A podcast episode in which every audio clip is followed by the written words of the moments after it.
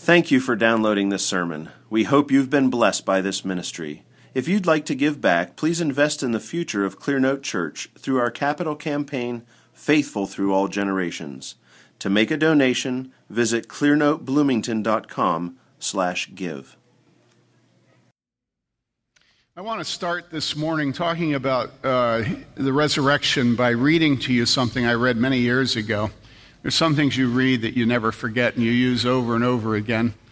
And this is from the Chicago Tribune way back in 1989. Okay, I was alive then. And th- this is a statement by a man who I have always been extremely uh, well, I've never liked this man. He came from the same town my father came from, which is New York City, Flushing. And I've always disliked this man because to me he represents what is wrong with New York City. Now, listen to this. This man was asked what he thought about death, whether he was worried about it, and this was his answer. He said, No. I'm, I'm, he, are you worried about that? No. I'm fatalistic and I protect myself as well as anybody can. I prepare for things. But ultimately, we all end up going, no, I don't believe in reincarnation, heaven, or hell. No, I don't believe in reincarnation, heaven, or hell. But we go someplace do you know? I cannot for the life of me figure out where. This man is now your president. It's Donald Trump. And he can't figure out where. And God has spoken to us through his word, but he's also spoken to us through all creation. And he has shown us both death and rebirth in creation.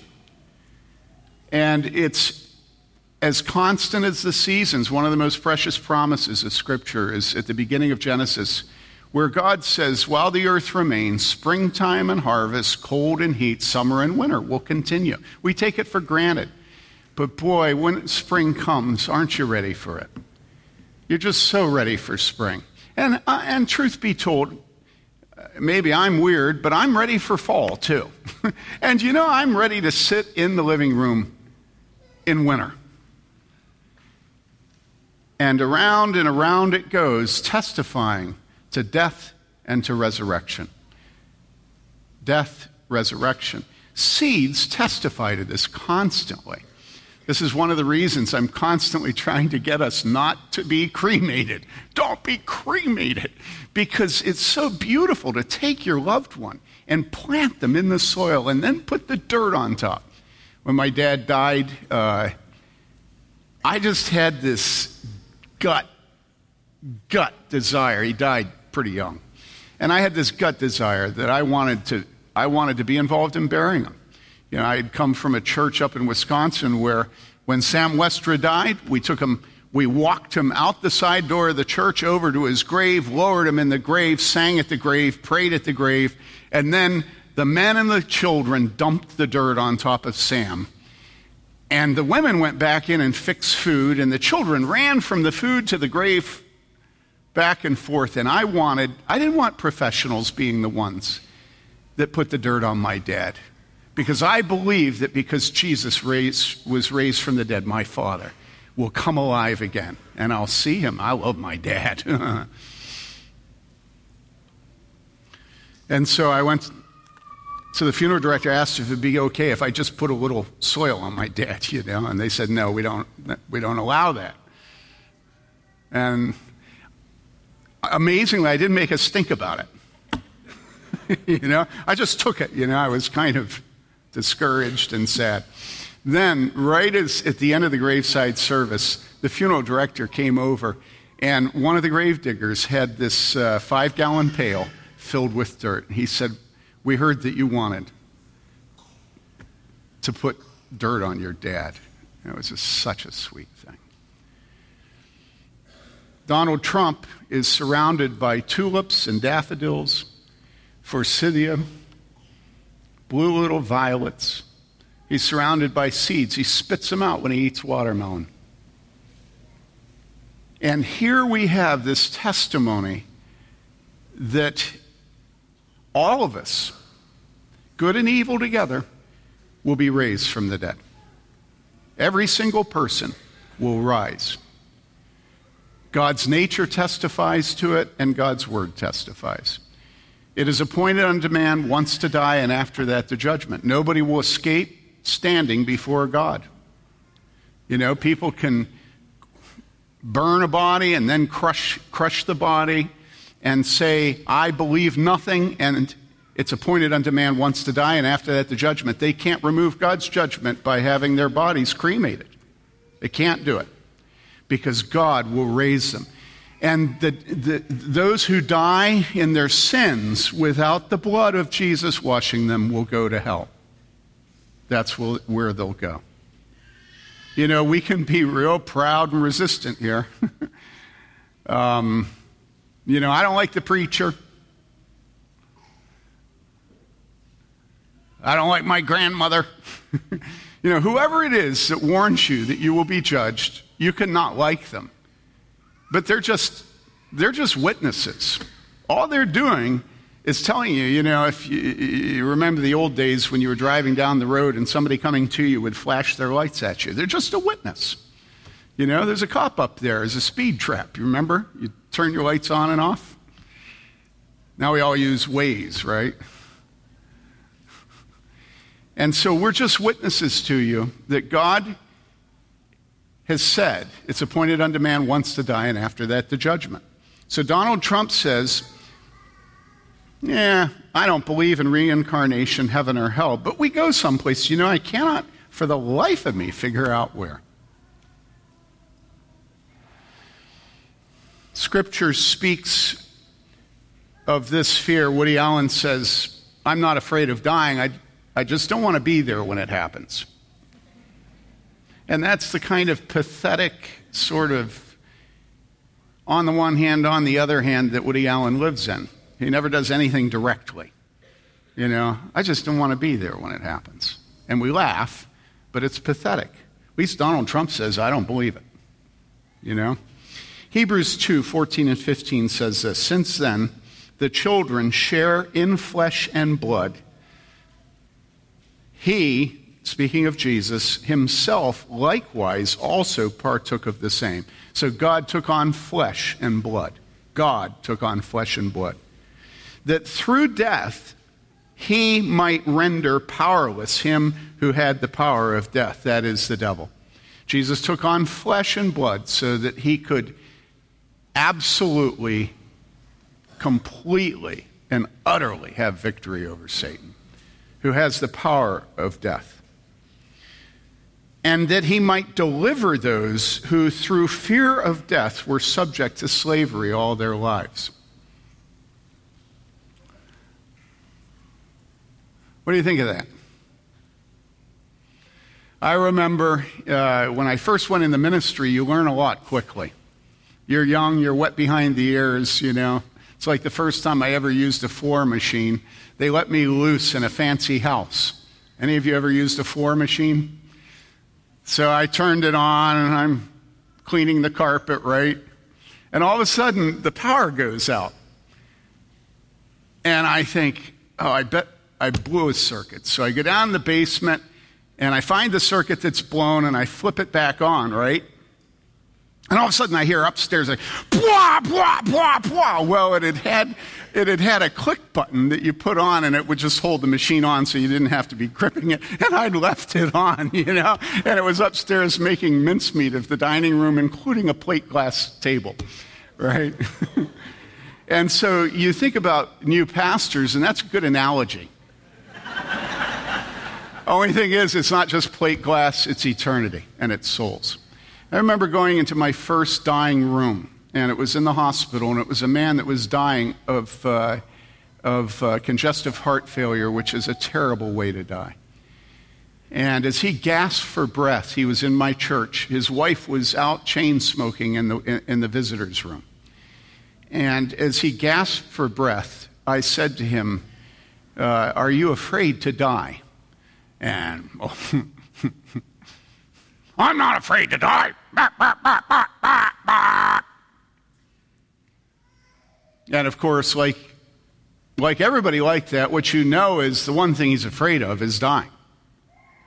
You know, this gruff dude that was able to bluster himself through all of life, honk the horn, and, you know. And all of a sudden, it's appointed a man wants to die, and after that, the judgment. And so in Hebrews, it says that Jesus came, took on flesh and blood, so that he would have victory over Satan and deliver those who, through fear of death, were subject to slavery all their lives. So let me ask you the question um, Do you have fear of death? And are you a slave? Are you a slave to the fear of death? You might think from reading this that it's saying that there are some weak people, you know, who, who have this particular weakness, that they're afraid of death, you know. But it's really saying that it is the human condition to be afraid of death. Now, all of us are afraid of death. All of us. There's not one of us that isn't. Death is an enemy. Don't ever believe the people that tell you that death is just a part of the natural process and they're not afraid of dying. They're lying through their teeth if they have any left. We're all afraid of death. And the reason we're afraid of death is we know that God will judge us. And we all are completely aware of our sins. Okay? Death is the end, but it's also the beginning.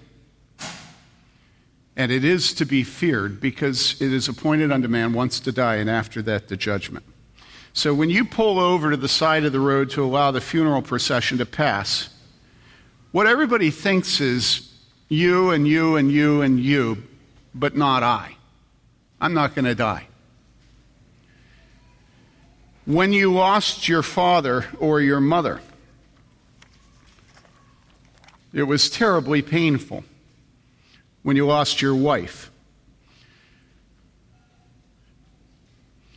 in Scripture, there's a beautiful account of David who lost his infant son because of his wicked adultery and murder.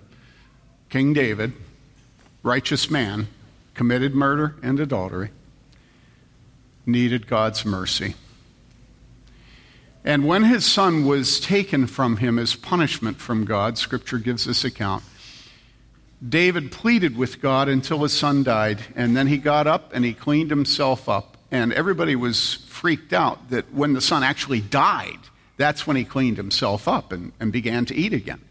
And so they said to him, what, what on earth are you doing? He died.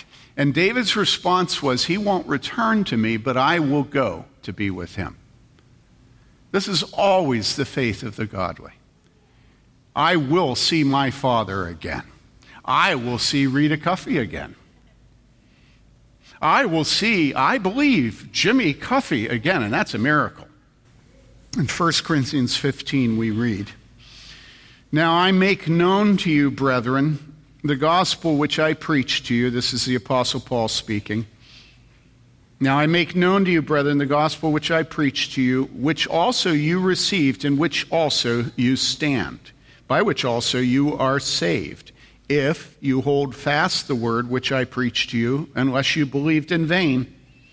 For I delivered to you as of first importance what I also received that Christ died for our sins according to the Scriptures, and that he was buried, and that he was raised on the third day according to the Scriptures, and that he appeared to Cephas, then to the twelve. After that, he appeared to more than 500 brethren at one time, most of whom remain until now, but some have fallen asleep. Then he appeared to James then to all the apostles, and last of all, as it were, to one untimely born, he appeared to me also. For I am the least of the apostles who am not fit to be called an apostle, because I persecuted the church of God. But by the grace of God, I am what I am. Isn't that wonderful to hear the Apostle Paul saying that? I am what I am. By the grace of God, I am what I am. And his grace toward me did not prove vain, but I labored even more than all of them, yet not I, but the grace of God with me. Whether then it was I or they, so we preach, and so you believe. Now, if Christ is preached that he has been raised from the dead, how do some among you say that there is no resurrection of the dead? But if there is no resurrection of the dead, not even Christ has been raised. And if Christ has not been raised, then our preaching is vain. Your faith also is vain. Moreover, we are even found to be false witnesses of God, because we witnessed against God that he raised Christ, whom he did not raise, if in fact the dead are not raised. For if the dead are not raised, not even Christ has been raised. And if Christ has not been raised, your faith is worthless you are still in your sins. Then those also who have fallen asleep in Christ have perished. If we have hoped in Christ in this life only, we are of all men most to be pitied. But now Christ has been raised from the dead, the first fruits of those who are asleep. For since by a man came death, by a man also came the resurrection of the dead. For as in Adam all die, so also in Christ all will be made alive, but each in his own order. Christ the firstfruits, after that, those who are Christ's at his coming, and then comes the end. When he hands over the kingdom to the God and Father, whom he, when he has abolished all rule and all authority and power, for he must reign until he has put all his enemies under his feet. The last enemy that will be abolished is death. This is the word of the Lord. Now, this is the theme of the chapter of 1 Corinthians 15. It's about the resurrection of the dead, the resurrection of Christ and the resurrection of the dead. And the Apostle Paul is writing to men and women in Corinth, which is a city very, very much like Bloomington, very sophisticated as it sees itself. And he's reminding them that he preached good news to them and that they believed that good news. The Holy Spirit gave them the gift of believing the good news the Apostle Paul preached. So now they stood in the truth. They were firmly anchored in it. The Apostle Paul preached, and those who continued in faith in his good news, his message, in his words, they were saved. Those who discontinued in faith in the good news, who stopped believing the message, who turned aside from the straight and narrow path of his words, they had believed in vain and were lost. If salvation, not in this life, but in the life to come, depended upon believing and receiving and standing in this message, what was the message? Well, the message is in verses 3 and 4. It's what he delivered. For I delivered to you as of first importance, and nothing more important than this, what I also received. It didn't originate with him. And then here it is that Christ, Jesus, died for our sins according to the scriptures.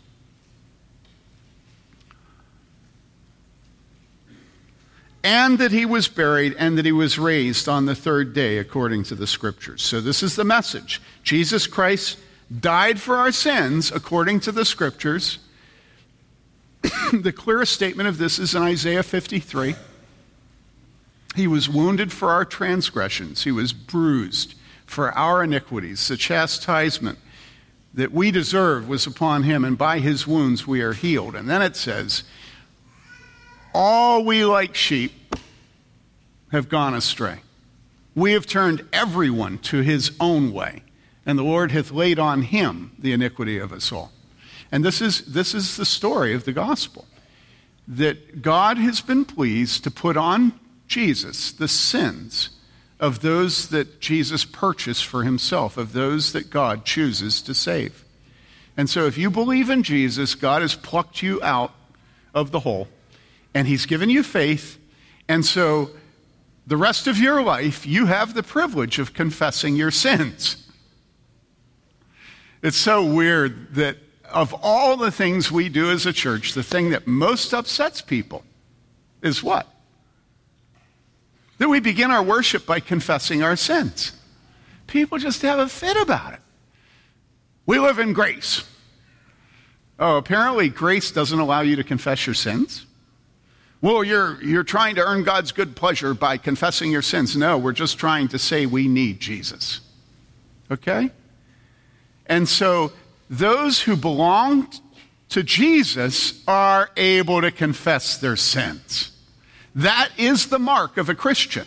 A Christian is not lying about his sins. A Christian's not, no, that's not wrong. He may say that for a while to his wife, but sooner or later he'll come around.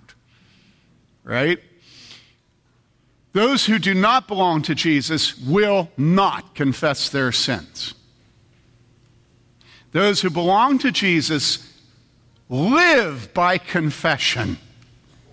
Those who do not belong to Jesus will not confess their sins. Those who belong to Jesus love to confess their sins. Hi. I didn't see you.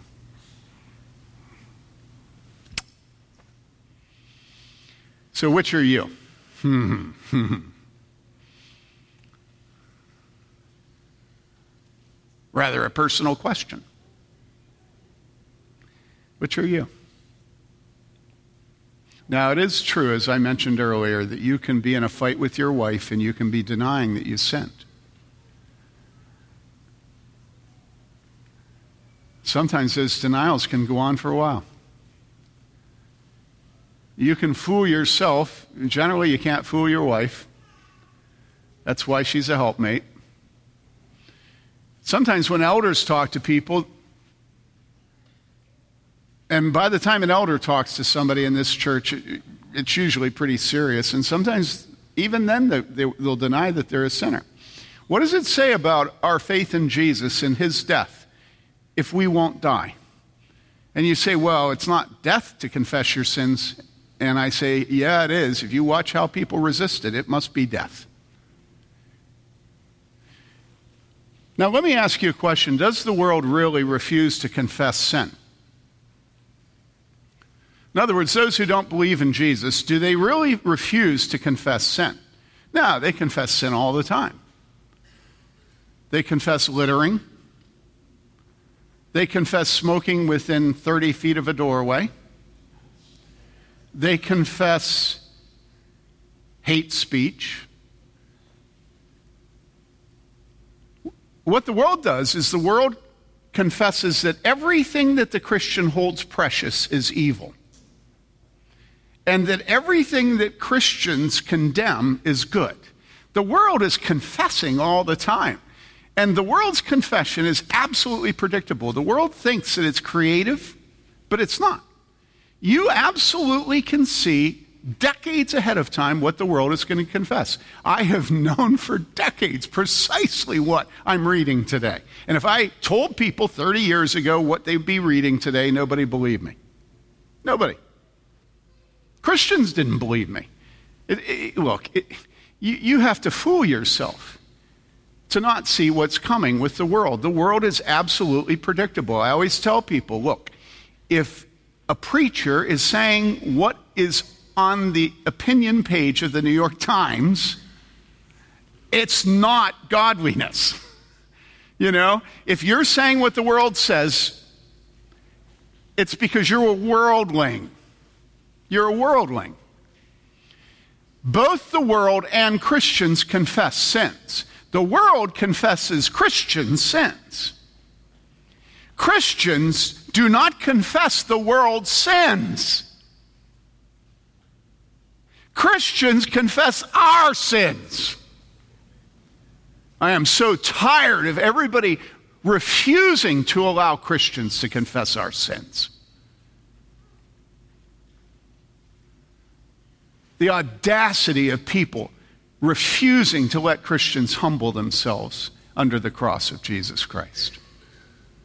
And Christians will confess as sin what the Bible says is sin. And that's not hate speech. That's because we know that we must say who we are to God. And I'm telling you, you look around this congregation And as I look, because I have the privilege of being a confessor of sorts to people here, and I'm telling you, you would not believe all the sins that have been confessed by everybody sitting here. I mean, it's mind boggling. And they are awful sins. Remember David? Murder and adultery.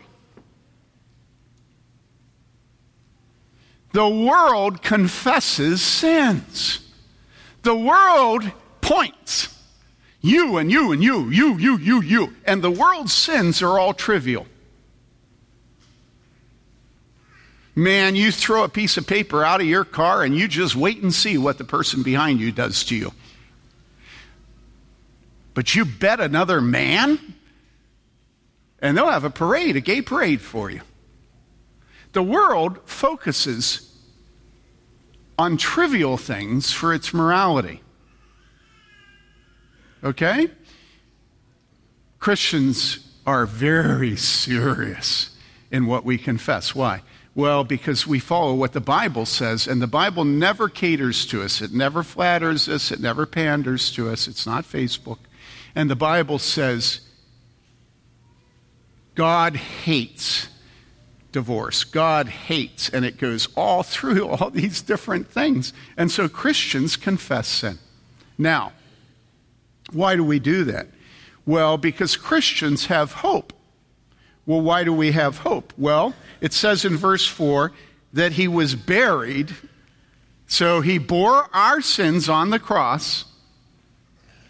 And then he was buried and he was raised on the third day, according to the scriptures. And so, for a Christian, when we confess sins, what we're saying is that we believe that the blood of Jesus is sufficient to pay for the Father's wrath against our sin.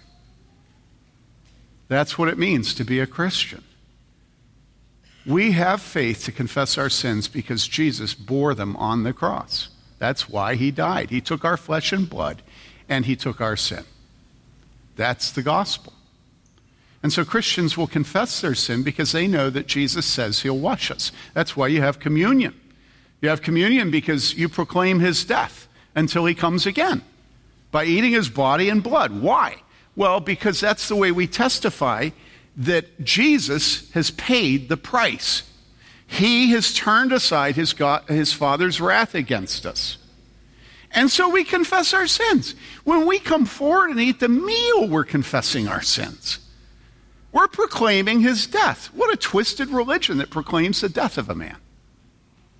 But that's what we proclaim. We don't proclaim his resurrection at the table, at the sacrament. We proclaim his death because inside of us dwells no good thing. And so we come to feed on Jesus. Okay? Is everybody there? Now, here was a church, and this was their faith. This is what they had had preached to them that Jesus died for our sins, that he was buried, and that he was raised from the dead. That's the essence of the gospel, okay? And people in this church, what? Verse 12 If Christ is preached that he has been raised from the dead, how does some among you say there is no resurrection of the dead? Isn't this weird? They're in the church, and the church is built on the apostles and prophets. The church is built upon the resurrection of Jesus Christ. And what are they saying? Are they saying that Jesus didn't rise from the dead? No, they're not. What they're actually saying is that there is no resurrection of the dead. In other words, they're probably very sophisticated, like the Sadducees. You remember Pharisees, Sadducees among the Jews. And the Sadducees are sad, you see because they don't believe in the resurrection of the dead. Listen, sophisticated people always deny the resurrection of the dead. Sophisticated people always deny the resurrection of the dead. They always believe that the people that believe in the resurrection of the dead are people who are weak. Okay? They're people that need to have something to hold on to and they're materialists. Communism is utterly repulsive. Why?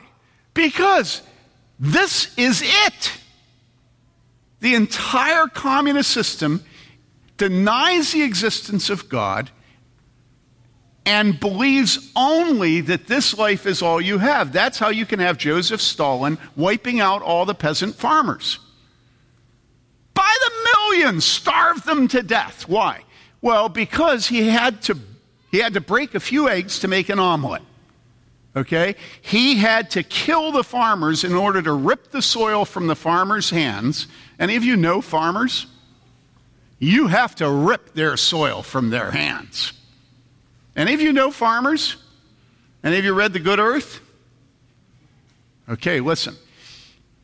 Stalin was a materialist, and if he had to kill millions in order to rip the soil out of the farmer's hands, to transfer it to the state so that people could equally share in the means of production, it was nothing to him.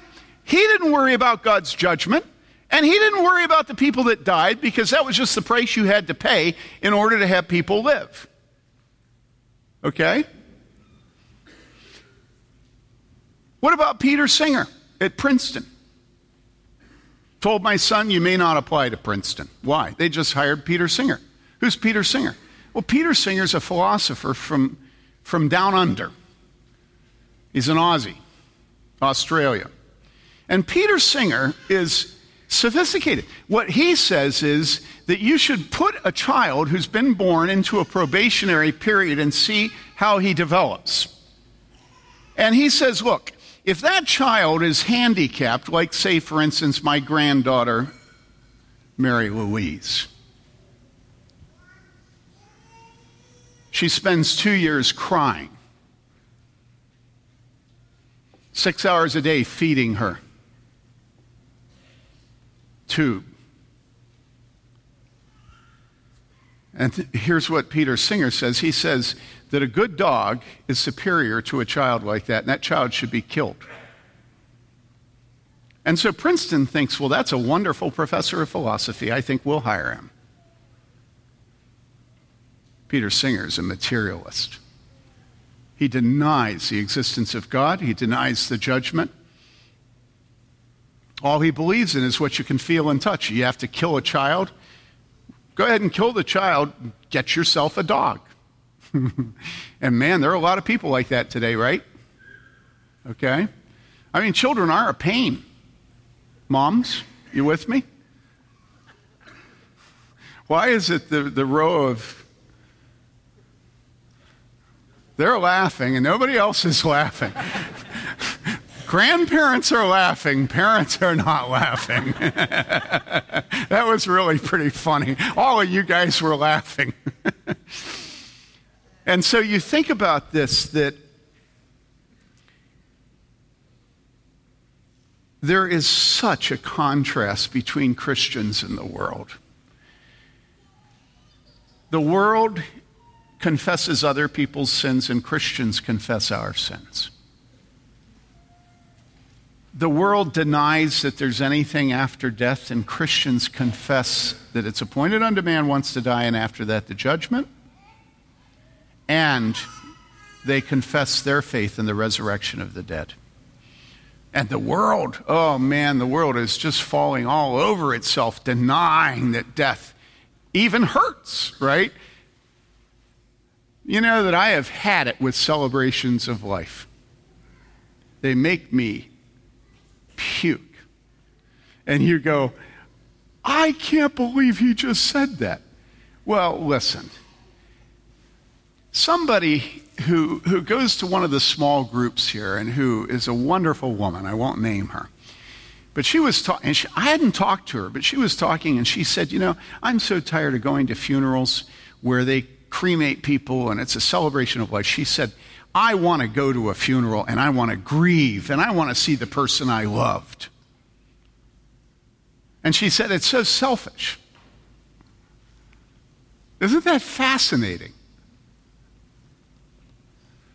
Christians bury, and Christians cry. So I'm not opposed to celebrations of life. We had one for my father, but what I want to do at a funeral is I want to cry. And the reason I want to cry is because I loved them. And it's not just true of my family, it's true of people in the church. You know, how can you not cry? Death is an enemy. But the world, oh, heck with it. We have celebrations of life. I remember being at one funeral. I was not conducting the funeral, I was attending it. And I got there early, which was a miracle. And I sat behind a row of elderly people. And as we prepared to bury somebody they were at least friends with, they all talked to each other about their visit to the casino and laughed and told jokes. And that's how the world meets death. Have you been, how many funerals have you been, like I've been, where the whole basis of the funeral is telling jokes that the dead person used to tell? And it's like, is there any awareness of the existence of a holy God? Any at all? And that judgment faces us and that we have sin that, that, that condemns us before a holy God. No, it's just laughter, jokes, cremation. Yeah, it's just death isn't an enemy. It's just a natural process. And that's also the reason that you have so many people writing these directives that say, the minute I stop having fun in my life, you kill me. And you say, well, no directive says that. And I say, well, that's basically what it says. I don't want to continue to live if my life is, you know, if I, if I'm colorblind. I'm colorblind, by the way, so don't get offended for colorblind people, okay? Well, you say, no, nobody says kill me when I'm colorblind. And I say, okay, but it, all right, kill me when I have an ingrown toenail. You say, nobody says that. And I say, okay, kill me when I'm, you know, lose my right arm. Well, all of a sudden, when I say I lose my right arm, I'm beginning to speak truth. I lose my left leg. You ever been around somebody with diabetes who's lost a leg? It's horrible. Why is it horrible? It's horrible because of phantom pain. And they can't get rid of it. They have pain in a leg that they don't have. And it is horrible. And you say, well, nobody should have to live with that. I say, well, what about the woman who has been molested by her father when she's a child? Why not just off her? How much pain is that through all her life? And you say, well, now you're meddling. Because she's young. She should keep living. I say, okay, if we're going to start weighing how much suffering there is, on the one hand, diabetes with phantom pain, and on the other hand, a woman who has to remember her father that way, uh, what would you say? And I could keep going. I could talk about various things that people suffer. But listen, God is sovereign over our suffering. God is sovereign. And we don't have the right to off ourselves or to off our loved ones because all of a sudden they had a stroke and can't talk. God is the one that gives life and takes it. And it is basic to Christians to submit to God's dispensations when it comes to our lives. And yet, the world is absolutely determined to seize God's prerogatives, God's authority, and to claim them for itself. And so the world offs little babies in the womb if they're going to be unwanted. You know, some among them were saying there was no resurrection of the dead. And listen, this is always what sophisticated people say. Sophisticated people are utopians. They create the communist system, they create socialism.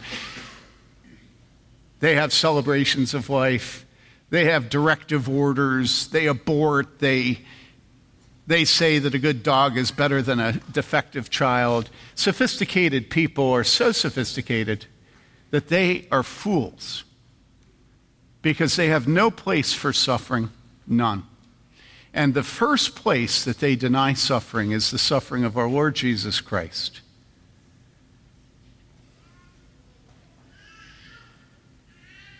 Who, who bore our sins on that cross.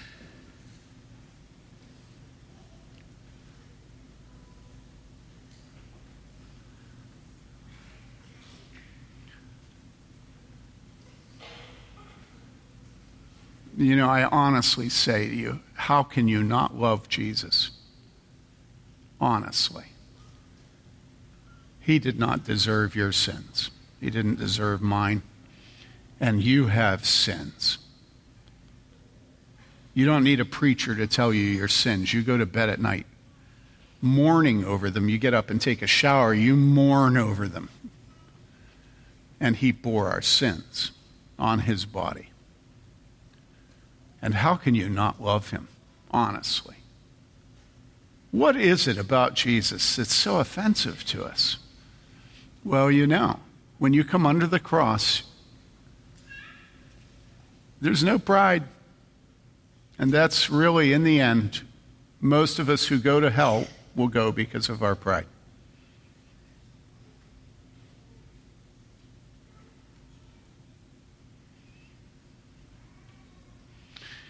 The sad thing is that we will, we will be damned not because we don't want to humble ourselves before Jesus, but because we don't want to humble ourselves in front of our wives and our husbands and our, our mom and dad, our grandparents, the preacher. And it's like if you could just get your eyes off other people and look at Jesus. Just look at Jesus. There's no offense in him.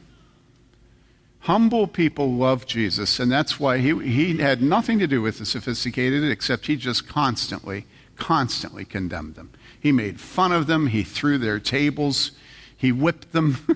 the sophisticated people, Jesus had nothing to do with them. But the humble people, Jesus loved. You know, one of the things that's so awful about the church today is that the church wants to be on the east side of Bloomington. And that's so offensive. Jesus would never have gone to the east side of Bloomington. Sorry, Eric. How many of you live on the east side of Bloomington?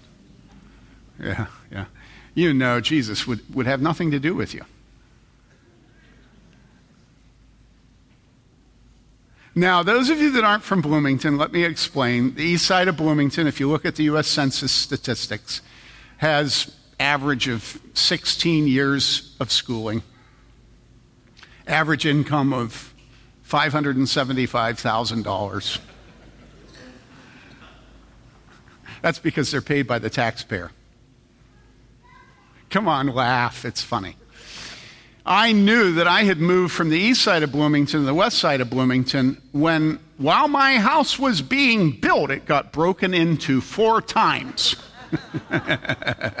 and on the east side, we had only once, when there was a man in the church that was really mad at me, we, we locked our door for a couple nights.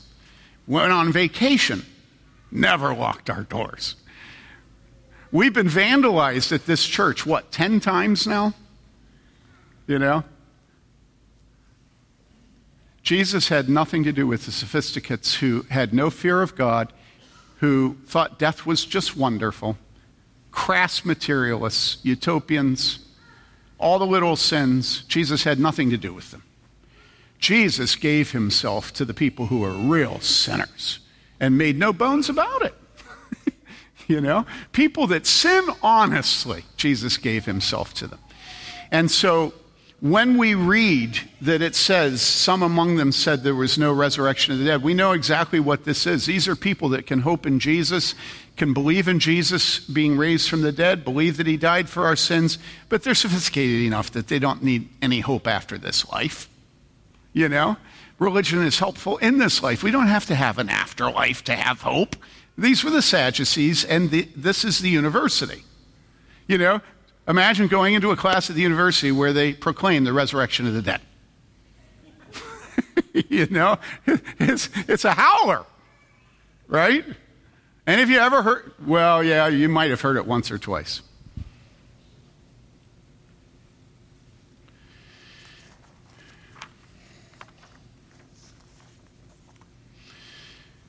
And so, because humble people sin, and because humble people don't deny their sins, humble people are absolutely bruised and battered.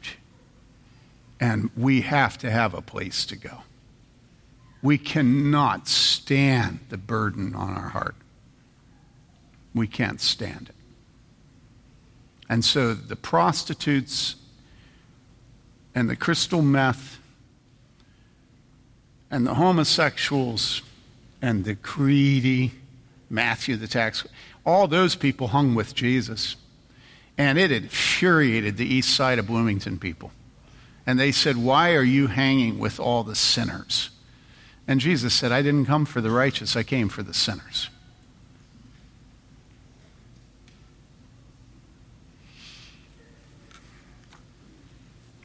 The Apostle Paul says,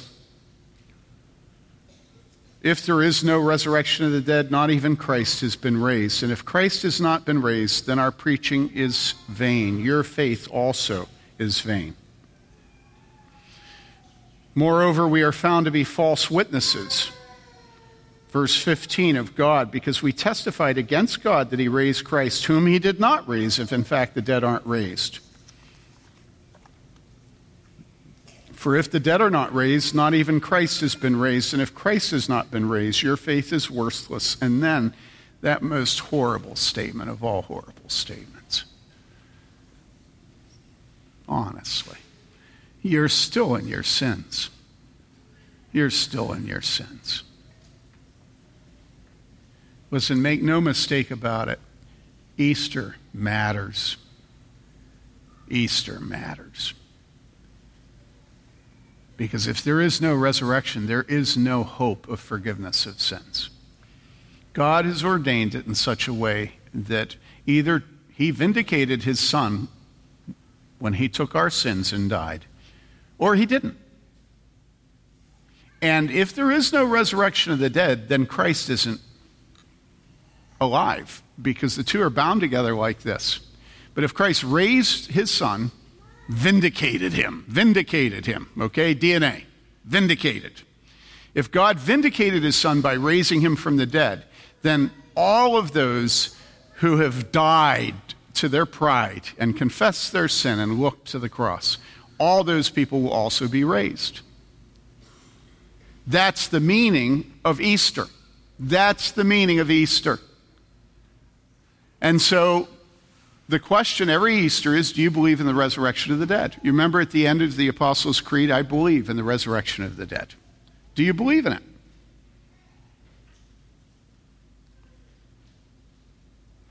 We all said it, but do you believe it?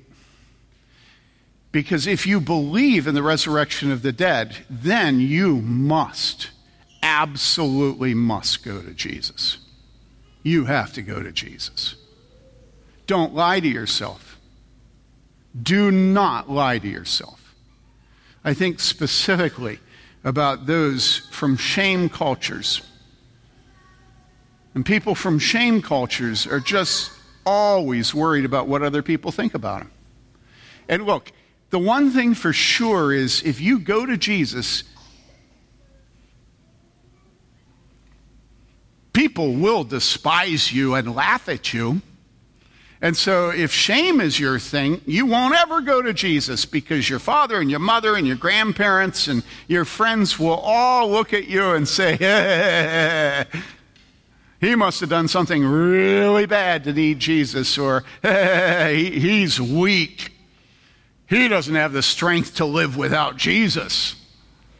And tell me, how much strength does it take to live without Jesus?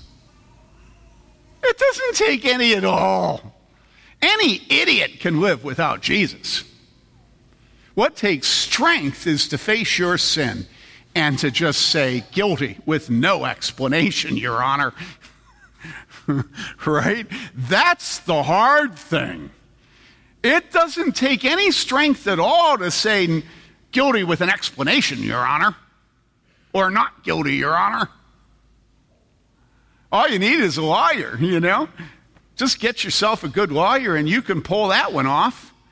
You know, didn't we just read about some dude, some football player who was just acquitted and then his lawyer immediately said, if you can find the money, you're bankrupt now, but if you can find the money, you know, I'll go back and appeal the previous conviction, you know. It's like lawyers, my goodness, lawyers can do a lot. Ever get a speeding ticket in Louisville? I got a speeding ticket in Louisville, and instantly my mailbox was inundated with lawyers wanting to take my case on. But I was guilty. And so I paid the stupid fine. you know? Listen, dear, dear souls,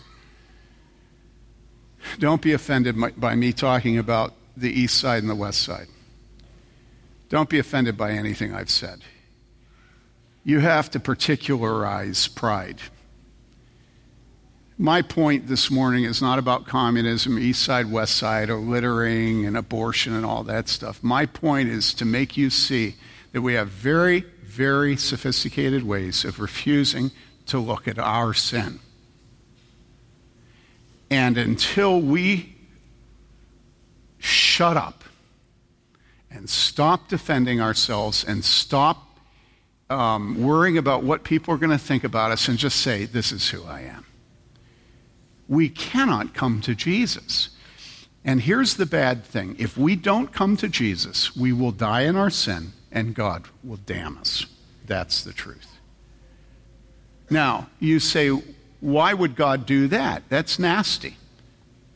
And here's the answer if you gave your son, your only begotten son, your perfectly obedient son, to die for someone, and that person turned and spit on your son, how would you treat that person?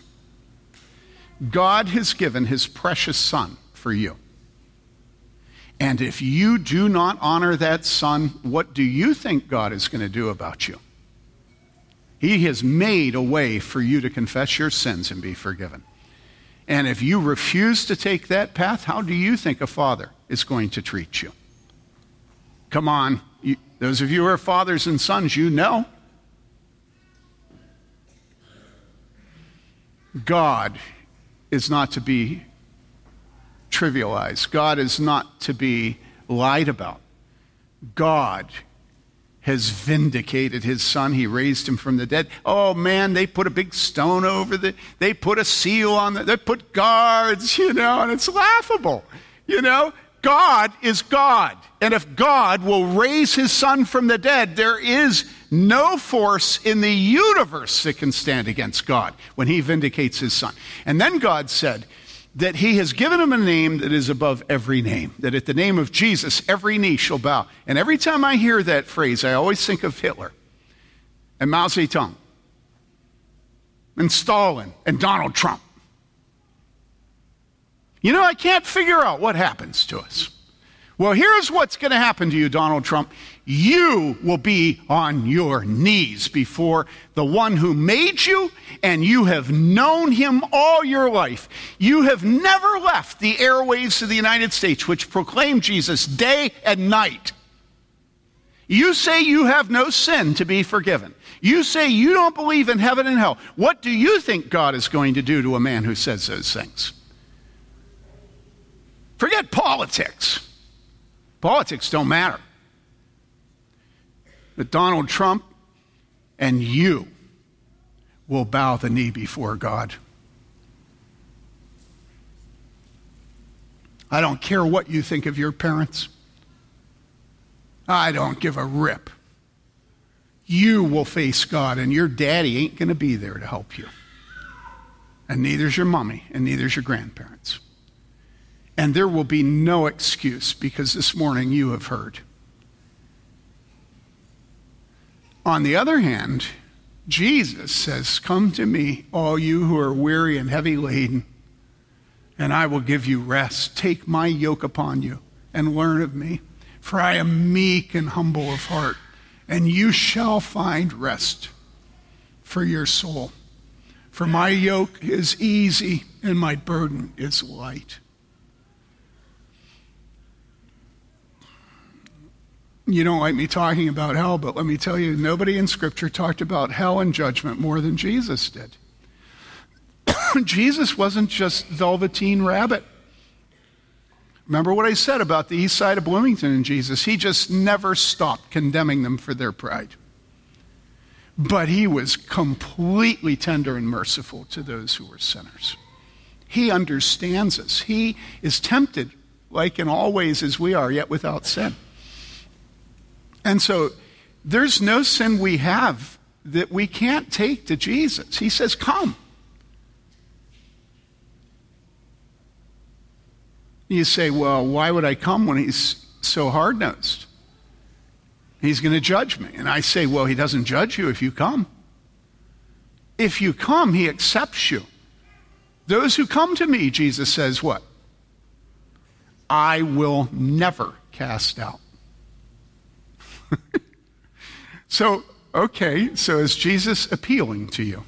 And you say, Yeah, but you weren't. I say,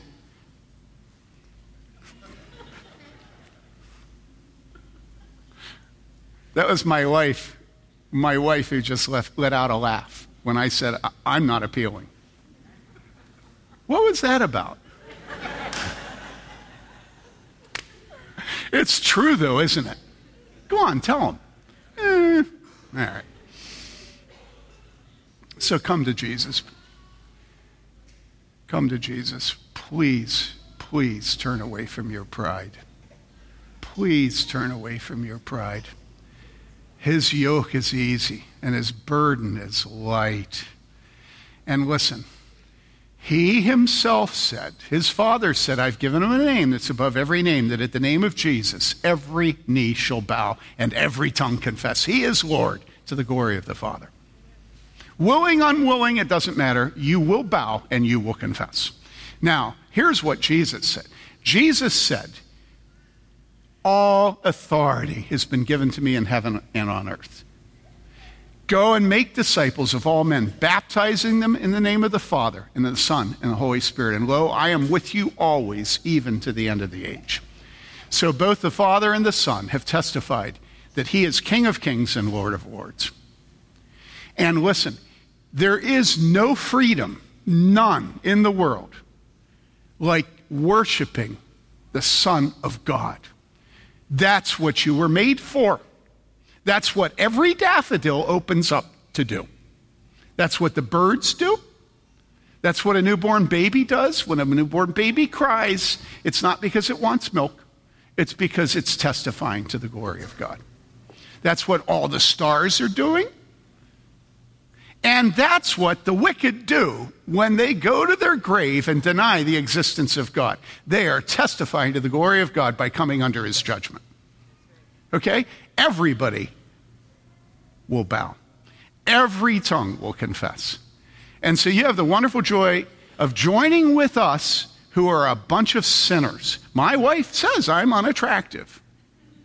And so, hey, if I'm unattractive, you're unattractive, let's get together. And that's what the church is. Listen, that's what the church is, please. It is, yeah, I'm in a suit. I had, I debated, you know, should I wear blue jeans this Sunday or a suit? And I thought, you know, in honor of Jesus, I'm going to wear a suit even if you think badly of me for it. I want to honor Jesus. I want to give him praise. Listen, uh, my Chinese brothers and sisters, I am sorry that I have not followed my manuscript this morning. And that's why I always, um, I just don't know what to do about that. But I've tried to be simple, okay?